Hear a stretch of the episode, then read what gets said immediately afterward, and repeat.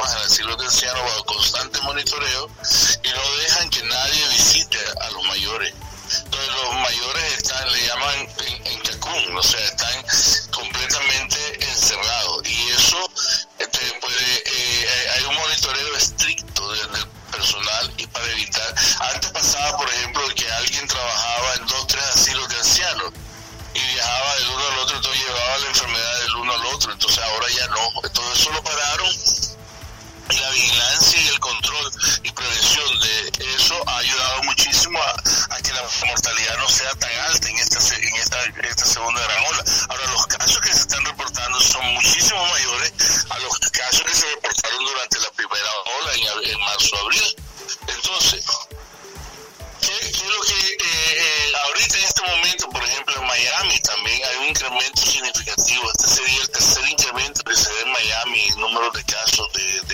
gobierno no está, eh, o sea, no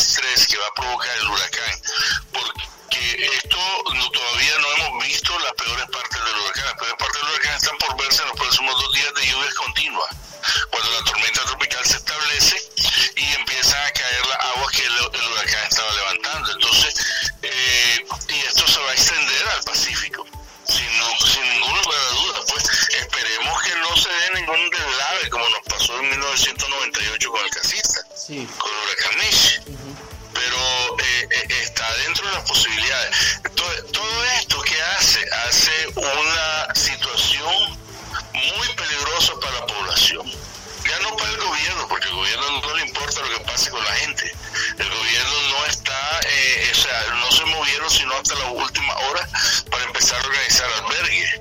Y, y, el huracán ya se miraba venir. Entonces, lo que el riesgo epidemiológico se va a incrementar muchísimo, muchísimo, muchísimo. Lo que no sabremos decir es qué tanto y qué, eh, cómo se va a ver, por ejemplo, para la próxima semana o la semana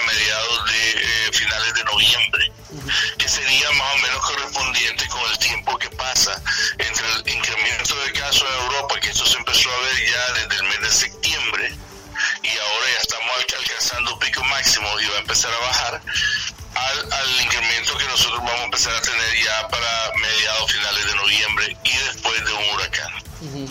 Entonces los pronósticos, los pronósticos podrían ser bastante eh, lúgubres, eh, oscuros, pues, ¿ya? doctor, me llamaba mucho la atención eso, eso de que ah, hay más cantidad de casos que en la primera oleada, pero ha bajado la letalidad por lo que usted decía de que han aprendido a manejar el virus. ¿Cree que aquí en Nicaragua eso se va a repetir? Que va a haber más casos, pero van a manejar mejor la situación.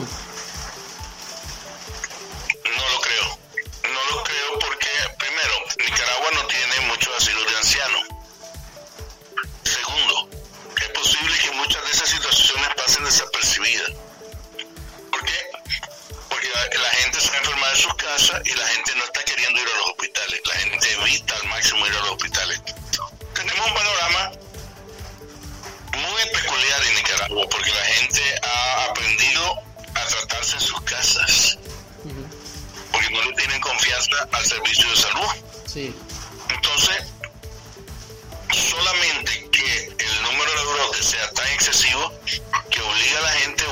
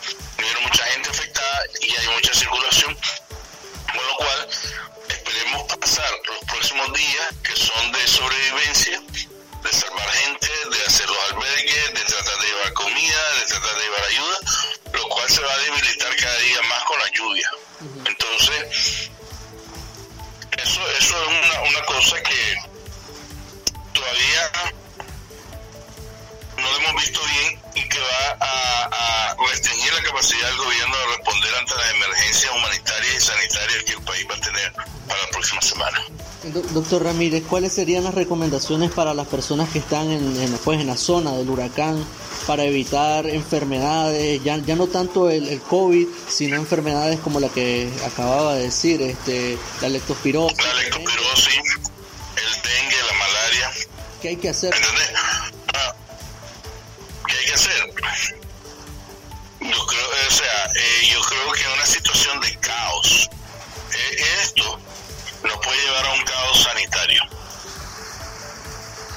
¿Por qué? porque la gente, primero, primero el ministerio no está tomando liderazgo importante en la, en la medicina preventiva. Están basándose en lo que ellos querían hacer, que mostrar eh, mejores modelos hospitalarios, el mejoramiento de las unidades hospitalarias y no en la, en la atención preventiva comunitaria. Segundo, eh, el desabastecimiento de medicinas el, problema del seguro social con las grandes deudas. Eh, si vos vas poniendo todo eso, la, la caída del presupuesto,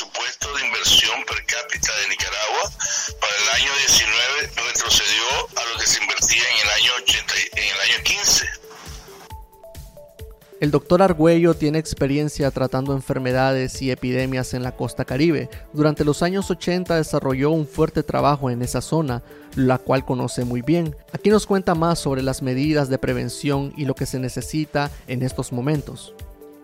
Sí.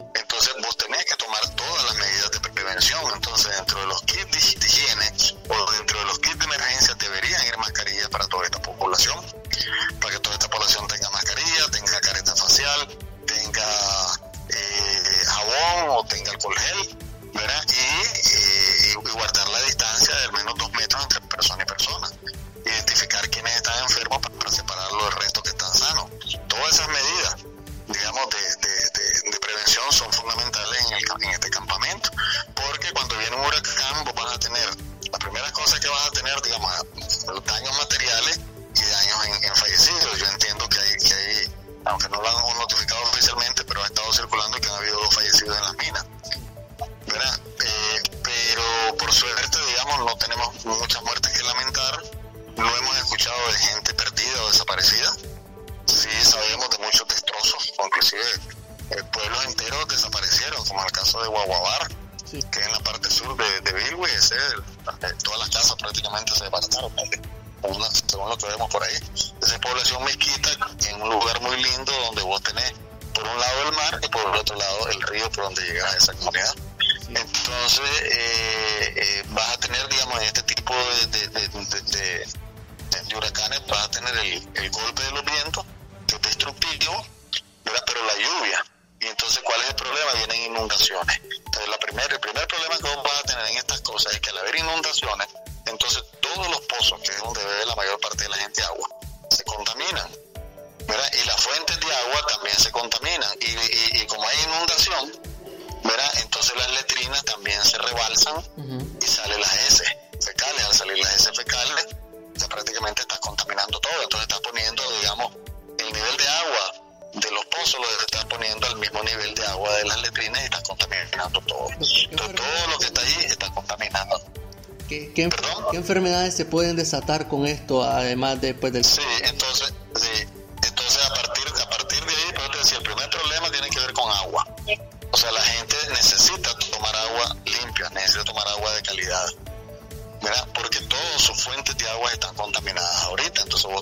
esperar que baje la inundación para poder limpiar y desinfectar esos pozos. Para poder limpiar y desinfectar esas letrinas pero no lo puede hacer ahorita porque eso tiene...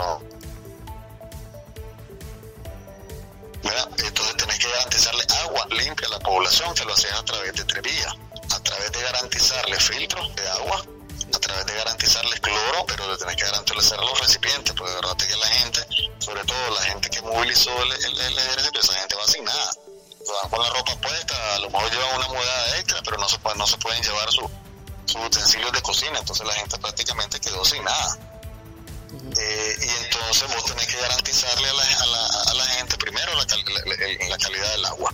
¿verdad? Segundo, tenés que garantizar que eh, esta gente coma. Y al comer vos necesitas garantizar la higiene. La higiene de la persona que prepara la comida,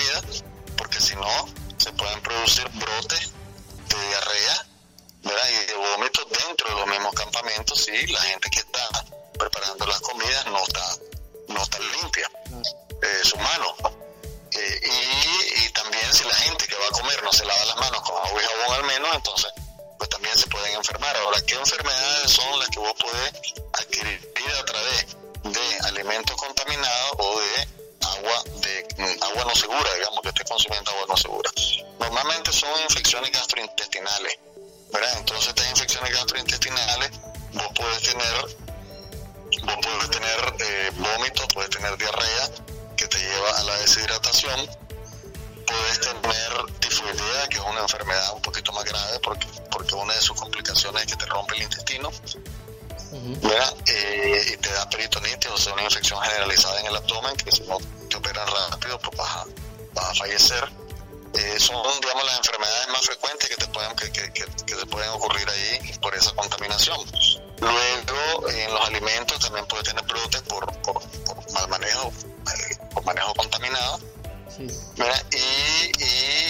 enfermedades más frecuentes que va a tener son infecciones respiratorias por el cambio de clima, porque la gente se moja, porque está durmiendo, no está durmiendo en su cama, digamos, por decirlo de alguna manera.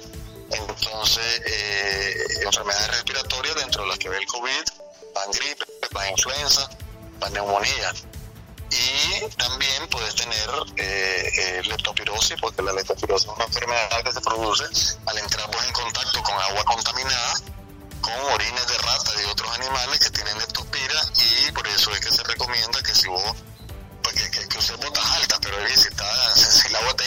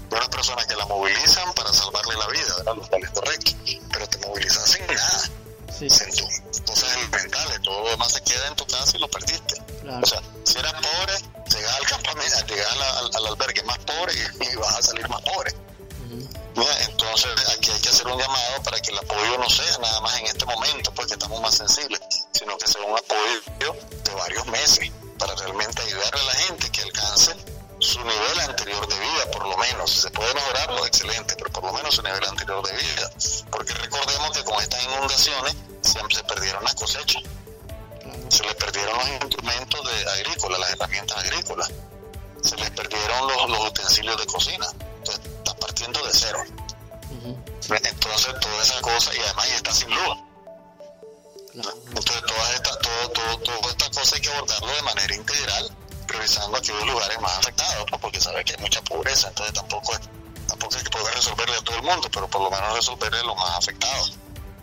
Y ir tratando de que estos campamentos, estos albergues temporales, puedan eh, irse liberando lo más rápidamente posible, pues para evitar que la gente se quede ahí, sino que la gente regrese a su casa, reconstruya su casa, reconstruya su vida, ¿verdad? Entre más rápido regresen,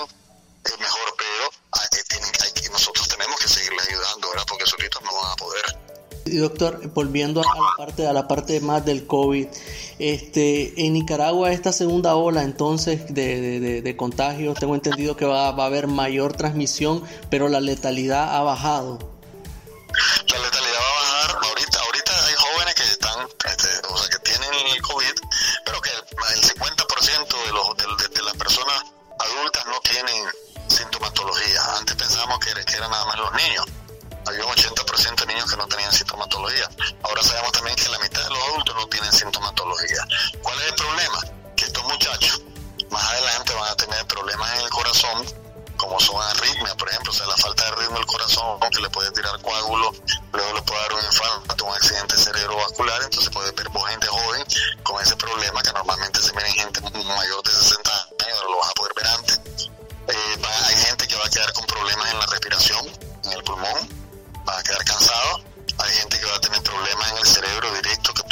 Psicosis, que está totalmente perdido de la realidad, alejado de la realidad. Eh, son los problemas fundamentales que se pueden ocurrir y luego ya los problemas de salud mental que puede quedar con estrés, con depresión, etcétera. Pero digamos, estas secuelas, estos tenidos posteriores, es lo peligrosísimo en esta gente joven y llegamos al final de La República, tu podcast favorito, ya rozando las 5 de la tarde. Gracias por escuchar en directo desde Radio Corporación y también a las personas que se suscriben a nuestros canales en Anchor FM, Apple y Google Podcast, Spotify. También tenemos un canal en evox.com y los que siguen mis redes sociales. También ha sido un auténtico gusto estar aquí con vos. No me queda más que desearte un buen inicio de semana, que seas feliz y que nos encontremos aquí el próximo domingo por Radio Corporación de 4 a 5 de la tarde te habló Abixael Mogollón. Un abrazo. Desde Radio Corporación, La República, un programa escrito y dirigido por Abixael Mogollón.